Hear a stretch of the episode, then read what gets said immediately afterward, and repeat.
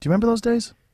Yeah, You dude. get those steel boners that just controlled your life like a compass due north.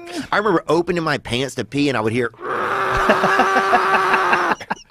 Bro, peeing out of a boner, just hot, peeing sideways in a freaking in a thing just to You pee would have well. to put your hand on the wall and try to hold yourself up with one hand and push your boner down with your other hand. Yeah, You had to like push it down like you're trying to force a drunk out of a bar.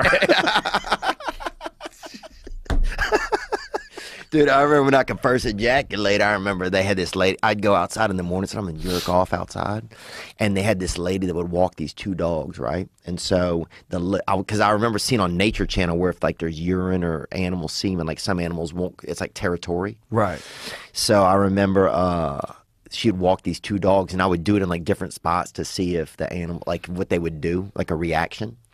And uh, the little one would go over there, and the big one would never even. Really? Yeah, it was like the little one. I guess almost felt like. He's Uh, a cuck. yeah, yeah, yeah. Maybe the little one's Little over cuck. there. You want to go over and sniff your loads. But the big one didn't want that smoke, baby. He didn't want none of it, dude.